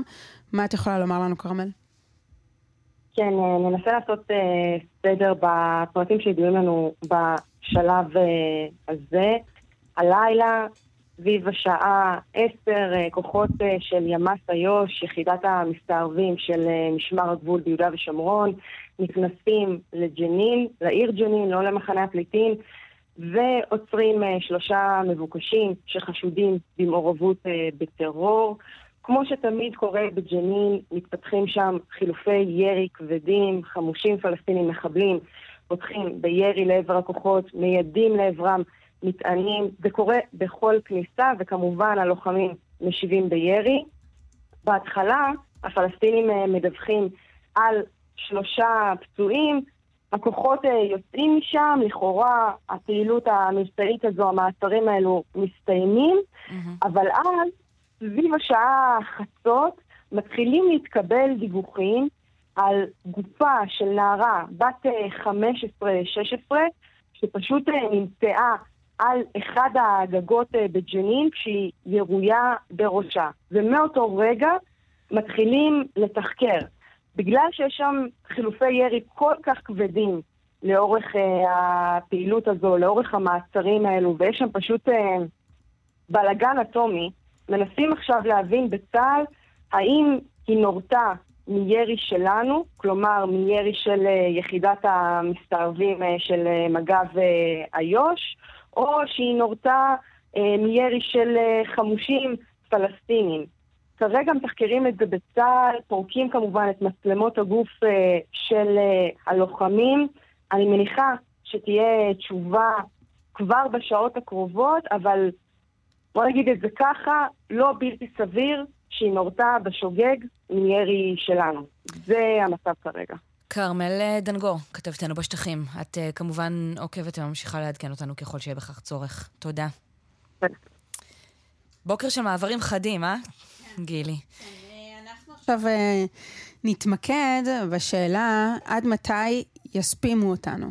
והאם אפשר להוציא את, עצמנו מרשימת יעדי הספאם? ענת בן עזרא דוכן, בוקר טוב לך. בוקר טוב. את סמנכ"ל הסדרה ומינהל ברשות להגנת הצרכן, ואתם יצאתם במבצע, פרויקט, לא יודעת איך להגדיר את זה, להירשם לרשימת, לרשימה סגורה כזו, לתת את המספר טלפון שלך, כדי שאתם תבטיחו שבחיים לא יפנו אליי, בחיים כן, לא יספימו אותי. אני מתה על השם של הפרויקט שלכם, קראתם לזה אל תתקשרו אליי. נכון, אז בוא רגע נעשה סדר. על הקופי ליאל אה, קייזר. כן, בואי אני אעשה קצת סדר. מדובר על מאגר שהוא אה, מחוק הגנת הצרכן, זה תיקון של חוק הגנת הצרכן, שהוא בא על רקע אה, שתי סיבות. הסיבה הראשונה זה בעצם תופעה, כמו שאתם מכירים אותה, עוקץ הקשישים, והיום קוראים לה העוקץ הפיננסי, שיש שיחות שיווק בלתי פוסקות, בדרך כלל לאוכלוסיות המוחלשות, שבעבר ניסו למכור להם המון מוצרים שהם לא היה להם צורך, קשרו אותם בעסקאות תוך כדי שהם מטעים אותם, מפעילים עליהם לחץ, כאשר הצרכן לא ידע בכלל שהוא אה, ביצע איזושהי עסקה, או גם אם הוא ביצע עסקה אז הוא בכלל לא ידע מה העסקה, והיה מקבל אה, המון מוצרים הביתה, והיה מחויב באלפי ומאות אלפי שקלים. Mm-hmm. ותופעה של העוקץ הפיננסי שמתרחשת היום ברשות להגנת הצרכן נאבקת בה, שמדובר על שיחות טלפון, שיחות שיווק, שמנסים למצוא לך כספים אבודים לכאורה, מנסים לתווך לך הלוואות והכל לכאורה, כי הכל זה בעצם הטעיה אחת גדולה. והסיבה השנייה שיש את המאגר זה בעצם כל צרכן שנמאס לו לקבל שיחות שיווק. יש לו את זכות הבחירה, אני רוצה לקבל שיחות שיווק או לא רוצה לקבל שיחות שיווק. והמאגר הזה הוא בעצם מאגר שבו כל מי שיש לו מספר טלפון נייח ונייד, יכול לרשום את מספר הטלפון שלו למאגר הזה. אז תראה, ענת, אני התחלתי לאחרונה, נגיד, להינזף על ידי האנשים שמתקשרים ומנסים למכור לי דברים, כי חשבתי ששכללתי את השיטה, ואני בדרך כלל אומרת כזה, שלום בנימוס, וכשאומרים לי מי זה, אני שואלת, אני, אני אומרת שאני לא רוצה שימכרו לי שום דבר, ותודה. עכשיו, התחילו לנזוף בי שאני חוצפנית, כי מה אני עונה לטלפון? אם, או שאני אומרת שאני לא פנויה לקבל הצעות כי אני עסוקה, ואמרו לי, אם את לא פנויה, למה את, אה, למה את עונה? אה, אז איך אפשר להצטרף ל- למאגר שלכם? רק אה, פולנים? ככה, אם את ככה, לא פנויה, ככה למה את עונה? כך נראה, זהו, אז מסתבר שיש אולי איזה, יכול להיות שמנסים לפנות למצפון שלנו, או משהו כזה, שזו שיטת שיווק חדשה. פחות עובד עליי העניין הזה, אבל איך, איך מצטרפים למאגר לצערי זה, שלכם? פחות, לצערי זה פחות עובד עלייך, אבל זה יכול לעבוד על אנשים שהם מוקלשים, שבעצם לא מבינים מה שנמצא מאחורי ה- הטלפון. איך מצטרפים? יש מספר דרכים להצטרף. אתה יכול להצטרף גם בוואטסאפ בוט, בעצם ממש אה, בכמה לחיצות אתה נרשם דרך הוואטסאפ. אתה יכול להירשם דרך אה, טופס מקוון, יש ברשות להגנת הצרכן טופס, אתה מכניס את הפרטים, את הפרטים של הטלפון. דרך אגב, באף אה, רישום אתה לא צריך לשים את הפרטים האישיים שלך, אך ורק את מספר הטלפון. יש לך אפשרות לעשות את זה בדרך של אה, מספר טלפון ממוחשב, שזה 1-800. 071-170, ומי שמתקשה בדרכים שמניתי עד עכשיו, הוא יכול פשוט להתקשר למענה אנושי שהרשות להגנת הצרכן הקימה, במיוחד לאנשים שמתקשים, ושם האנשים יוכלו, הנציגים ירשמו אתכם. רק אני רוצה לציין שקודם כל תרשמו גם את האנשים המבוגרים, את ההורים שלכם, את השכנים שלכם, אנשים שמתקשים, אבל כאשר אתם רוצים לרשום את מספר הטלפון, מספר הט- הטלפון, המכשיר צריך להיות לידכם. כי אנחנו מוודאים שבאמת מי שרוצה לרשום את מספר הטלפון זה מי שהטלפון בידו. תגידי, מה עם, אה. מה עם כן. אה, להטיל עוד מגבלות על החברות האלה? אה, שמתקשרות אלינו בלי הפסק, שאת מדברת איתן ואת מבקשת שיסירו אותך בתמימות רבה, את אומרת, בבקשה, אל תתקשרו אליי שוב, ואת יודעת היטב שהן יתקשרו שוב. אין איזושהי דרך אה, מעבר אה, לפעילות היזומה שלנו, האזרחים, פשוט לדרוש מהם לא להטריד אותנו? לא, אז רגע, זה חוק, זה לא לדרוש. ברגע שאתה נרשמת, אז קודם כל מדובר בחוק. ברגע שאתה נרשמת, העוסק לא יכול להתקשר אליך. הוא חייב לבדוק 15 יום לפני שהוא מבקש להתקשר למספרי הטלפון, הוא חייב לבדוק מספר הטלפון שלך נמצא במאגר, ואם הוא נמצא במאגר, הוא לא יכול להרים לך טלפון, ואם הוא ירים לך טלפון, הוא צפוי לק- לקבל עונש של 46,000 שקלים אה, עיצום על כל שיחה שהוא מבצע. מעבר לזה, אני יכולה להגיד לך שמעבר לזה, בלי שום קשר לתיקון החדש שנכנס לתוקף, ייכנס לתוקף בראשון לראשון 23, ה- ה- בחוק הגנת הצרכן יש את הנושא של השפעה בלתי הוגנת, וברגע שאתה אומר שאתה לא מעוניין שימשיכו להתקשר אליך, מבצעים, אה, איזה שהם שיחות של שיווק, ואתה אומר לא, לא רוצה, מבחינתנו זו השפעה בלתי הוגנת וגם זו הפרה של החוק. אז יש כאן כמה דברים שאפשר לעשות. אתם הצרכנים תירשמו למאגר, ואנחנו, הרשות להגנת הצרכן, נעשה את עבודתנו ענת? בצורה אה, טובה. אה, שאלה מתבקשת, איך אתם שומרים על כך שאותם מספרים של אל תתקשרו אליי, לא יעשו בהם אה, שימוש לא הוגן במאגר האנשים שממש לא רוצים שיתקשרו אליהם? את מדברת על אבטחה של, המ- של המידע. ודאי, ודאי. בוודאי, אנחנו נקטנו בכל האמצעים. המערכת הזאת היא מערכת שבאמת שמנו בה את כל האמצעים, מבצעי אבטחה הכי משוכללים שיש. מעבר לזה שאת יודעת שזו מערכת ש, שעבדנו עליה מאוד קשה כדי שתהיה גם נגישה ומאוד קלה, ולכן זה התפקיד שלנו להגן על המספרי הטלפון האלו, ואני יכולה להבטיח לך שזה מוגן. אז ענת, בואי נעשה את התפקיד שלנו, ותחזרי שוב לסיום על אותו מספר, אל תתקשרו אליי, לכל המעוניינים. 1-800, 071, 171 זה המענה האוטומטי, ומי שרוצה שיענה לו נציג בשעות של, אה, ששם יש נציגים, זה 1-800-071-170. ואני רוצה רק לציין שמדובר גם בשפה הערבית, מי שרוצה, וגם בשפה הרוסית, ככה שזה נגיש לכל מי שמעוניין. טוב, אז אם כבר את איתנו על הקו, את המספרים של גילי ושלי, תכניסי בבקשה כבר עכשיו אה, אוטומטית. ענת אה, בן עזרא דוכן, סמנכ"ל הסדרה ומינהל ברשות להגנת הצרכן. נראה לי שלא רק שנהנו לנו לדבר איתך, אולי גם הצלת אותנו מאיזה שתיים וחצי שיחות מטרידות. תודה. אני שמחה, קדימה, תירשמו. תודה רבה. יום טוב. ועכשיו אנחנו נעבור למקום שלא מקבל שיחות, בחלל. את עושה לי חשק לנסוע מכאן, עכשיו. אז uh, אני אעדכן אותך ש... שמשימת ארטמיס כבר חזרה, אז איתה לא תוכלי uh, לטוס לחלל, אבל איתנו איתי נבו, עורך ראשי וכתב חלל במכון דוידסון, שהוא הזרוע החינוכית של מכון ויצמן למדע. ואיתי, אולי תוכל לספר לנו אמ, על המשימה שחזרה ארצה. בוקר טוב, גיליאל. בוקר טוב, אה, איתי נבו. גיליאל זה גדול. אה, כן, משימת אה, ארתמיס אחת היא בעצם הייתה הצעד הראשון של ארה"ב בדרך להחזיר בני אדם לירח. ואתמול בערב היא הסתיימה בהצלחה כשהחללית אוריון צנחה באוקיינוס השקט, לא רחוק מחופי מקסיקו, בדיוק ממש לפי הספר, כמו שהם תכננו. האטה במהירות של כמעט 40 אלף קמ"ש שבהם היא נכנסה לאטמוספירה.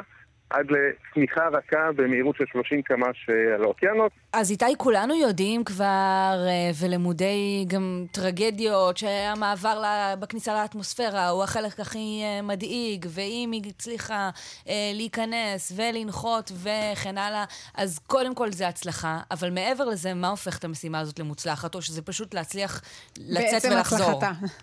כן, אז קודם כל נגיד שזאת הפעם הייתה חללית כמובן לא מאוישת, mm-hmm. שנועדה לבחון את האפשרות להטיס בבני אדם בעתיד. זה בעצם המבחן הראשון האמיתי שלה, אומנם האוריון נבחנה, הייתה באיזה ניסוי קטן לפני שמונה שנים, mm-hmm. אבל הפעם היה ניסוי ראשון של החללית המודרנית ושל טיל השיגור החדש, ואחרי הרבה מאוד דחיות של השיגור הכל אה, עבר בשלום, והמשימה הזאת נועדה לבחון את התפקוד של אה, כל המערכות החללית בחלל העמוק, היא הייתה משימה של 26 יום, הרבה יותר ממה שמתוכנן אה, למסע של אסטרונאוטים, היא גם הגיעה למרחקים יותר גדולים כדי לבדוק גורמים כמו חשיפה לקרינה.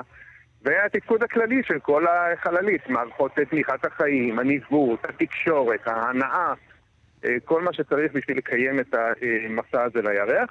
יש משהו ש- שכבר עכשיו אנחנו יכולים אה, ללמוד מהמסע של ארטמיס?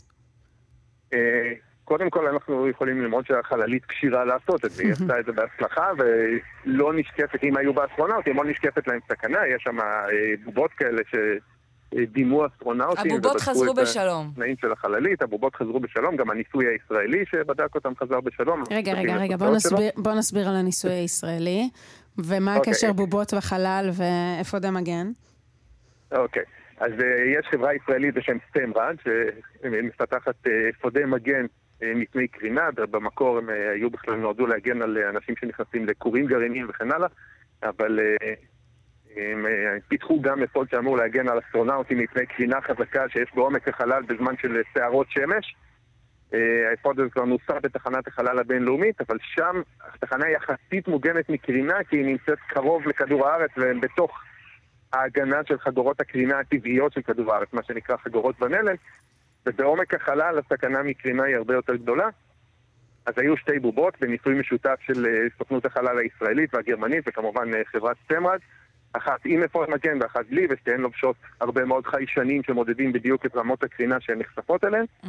ועכשיו אנחנו מחכים לראות באמת כמה קרינה הבובות האלה ספגו במסע בחלל, ועד כמה האפוד הזה אכן הגן על אחת מהן אז איתי, מה, מה הנקסט? אמרת 27 ימים, הרבה יותר ממשימה מאוישת, מדומיינת, עבר בשלום. מה זה אומר? בכמה זה מקרב אותנו לחללית המאוישת הבאה? אז השלב הבא, נאס"א כבר מתכננים, זה ייקח זמן, הם מתכננים את זה לעוד שנתיים בערך, אה, משימה מאוישת בחללית אה, אוריון כזאת. אה, משימת ארתמיס 2 מיועדת לקחת אנשים בלי נחיתה על הירח, רק לסיבוב סביבו, לראות את ה... ביצועים של החללית הזאת, הפעם באמת אה, עם בני אדם בתוכה. כשהתוכנית היא בערך שנה או שנתיים אחר כך, אכן להנחיל בני אדם.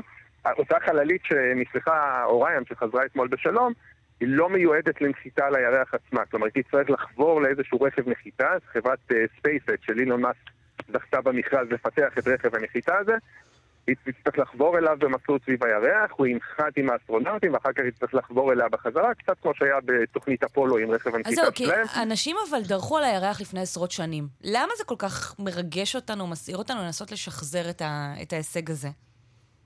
אה, קודם כל נכון, באמת אה, בדיוק אתמול אה, ציינו במקרה ביום החזרה של ארתמיס, ביום הסיום של ארתמיס 1, ציינו את 50 שנה לנחיתה המאוישת האחרונה על הירח של משימת אפולו 17. אה, ובאמת אה, כבר 50 שנה לא אה, היו שם בני אדם, והרעיון עכשיו הוא לא לשחזר את מה שעשו בתוכנית אפולו, אלא לקחת את זה צעד אחד קדימה. זאת אומרת, לא רק לבוא לבקר שם ליום, יומיים, מקסימום שלושה ימים של פעילות מאוד מצומצמת על פני השטח, אלא להישאר שם לתקופה יותר ארוכה. זאת אומרת, בשלב הראשון כמובן זה יהיה שחזור של הדברים הקודמים, ואחר כך לקחת את זה הלאה, להקים שם איזשהו בסיס שיהיה אפשר לאייש אותו באופן קבוע או כמעט קבוע, אה, לעשות שם אה, תשתית, לייצר שם אנרגיה למשל, וכל הדברים שצריכים, לא נצטרך להביא את הכל מכדור הארץ, יש אפילו קרח כנראה בתוך כמה מכתשים בירח, כך שיהיה אפשר להשיג שם מים ולייצר כמובן להפיק מהם חמצן ומימן, להשתמש. שהרעיון הוא גם ללמוד טוב יותר את הירח ואת הסביבה שלנו, וגם לבחון טכנולוגיות עתידיות לשלוח בני אדם לחיות אה, במקומות אחרים תקופות ארוכות, כמו למשל שאנחנו נצטרך לעשות במשימה למאדים. איתי נבו, אנחנו כל כך הרבה כוכבי לכת, כל כך הרבה מקומות לנסוע אליהם, נצטרך לדבר שוב. העורך אה, הראשי בשמחה רבה. אה, וכתב החלל של מכון דוידסון, הזרוע החינוכית של מכון ויצמן למדע. תודה. שאלה יהיו החדשות שלנו. תמיד. בדרך החוף דרומה עומס תנועה ממחלף חבצלת עד נתניה, בגאה צפונה עמוס ממחלף השבעה עד גבעת שמואל, דרומה ממחלף מורשה עד גבעת שמואל. דיווחים נוספים בכאן מוקד התנועה, כוכבית 9550 ובאתר שלנו, פרסומות ואז כדורגל. מזמן לא דיברנו על זה. מי יצחק אחרון? פינת המונדיאל של יצחק בן יצחק.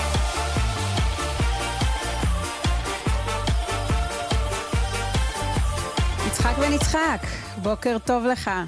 בוקר טוב גילי, בוקר טוב ליאל. פרשן קלמן ליברמן לענייני המונדיאל, ומי שכוסס ציפורניים עד למשחק של מחר? אה, כן, כן, כמו כל אוהד כדורגל. זה קורה לנו פעם בארבע שנים, והפעם יש לנו מונדיאל באמת, אה, תמיד אנחנו אומרים כל בוקר, מונד... מונדיאל שמח שמח, והפעם הוא באמת שמח. מודה אני שיש מונדיאל. כן, תראי, זה מונדיאל של הפתעות. אנחנו התחלנו את המונדיאל הזה עם חששות מאוד גדולים, כי הוא נערך בקטר, ואמרו, איך יכול להיות שמונדיאל והמשחקים החשובים של העולם יערכו בתקופה כזאת של חורף, ובאמצע הליגות אה, שמתקיימות בכל רחבי תבל, אבל מסתבר שהוא עובר בשקט, יחסית, כן? שקט תעשייתי יחסית שקט. אין תלונות על החום במפרץ אצל קטאר. כן, והם רצים שם 120 דקות. תגיד, יצחק, אז על מי צריך להמר במשחק של מחר? אה, תראי, יש לנו שני חצאי משחק, אה, שני משחקים בחצאי הגמר של ארגנטינה מול קרואטיה. ארגנטינה זה מסי, קרואטיה זה מודריץ', שני שחקנים שהם ב... לקראת סוף הקריירה שלהם, שתיהם רוצים לפרוש עם, עם אה, גביע ביד. אה, על קרואטיה לא הייתי מזלזל בהם, הם לפני ארבע שנים אה, הגיעו לגמר ואומנם הפסידו לצרפת, אבל הם סגני אלופי העולם. ארגנטינה יש להם את מסי. מסי זה היום כל יכול בכדורגל העולמי, אז זה כל הימור, אני למדתי במונדיאל הזה, אחרי כל ההפתעות שקרו, סעודיה ניצחה את ארגנטינה, יפן ניצחה את אה, ספרד, אה, מרוקו שניצחה את ספרד ואת פורטוגל. כל ההפתעות האלה מלמדות אותי לא להמר. לא להמר. אתה יודע, הנבואה ניתנה לאנשים אחרים ולא לנו, ולכן גם אם המשחק שאחר כך, אחרי המשחק השני של צרפת עם MPV, שאומרים שהוא יהיה השחקן שיחליף את מסי ונאמר, כאילו הכוכב הכי גדול של הכדורגל העולמי, מול מרוקו. ומרוקו, שמייצג את, את העולם הערבי ואת אפריקה, יש להם את האימהות האלה, אולי בכלל זה יהיה הכוח של האימהות. שיביא אותם לגמר. כן, את יודעת, אני לא יודע, אני כבר לא יודע מה לחשוב. באמת, אני אומר לך את זה בתור אחד שקצת מלווה את הכדורגל עשרות שנים, וגם אני עוקב אחרי הכדורגל גם באפריקה, ואני אומר שבאמת, מלא מלא הפתעות. אז אני, נכון, צרפת היא אלופת העולם, ויש לה שחקנים נהדרים בכל עמדה, אבל מרוקו, הביחד שלהם, הביחד שלהם, את יודעת, זה מזכיר לי את הערב של המופלטות. ולמה אני אומר את הערב של המופלטות?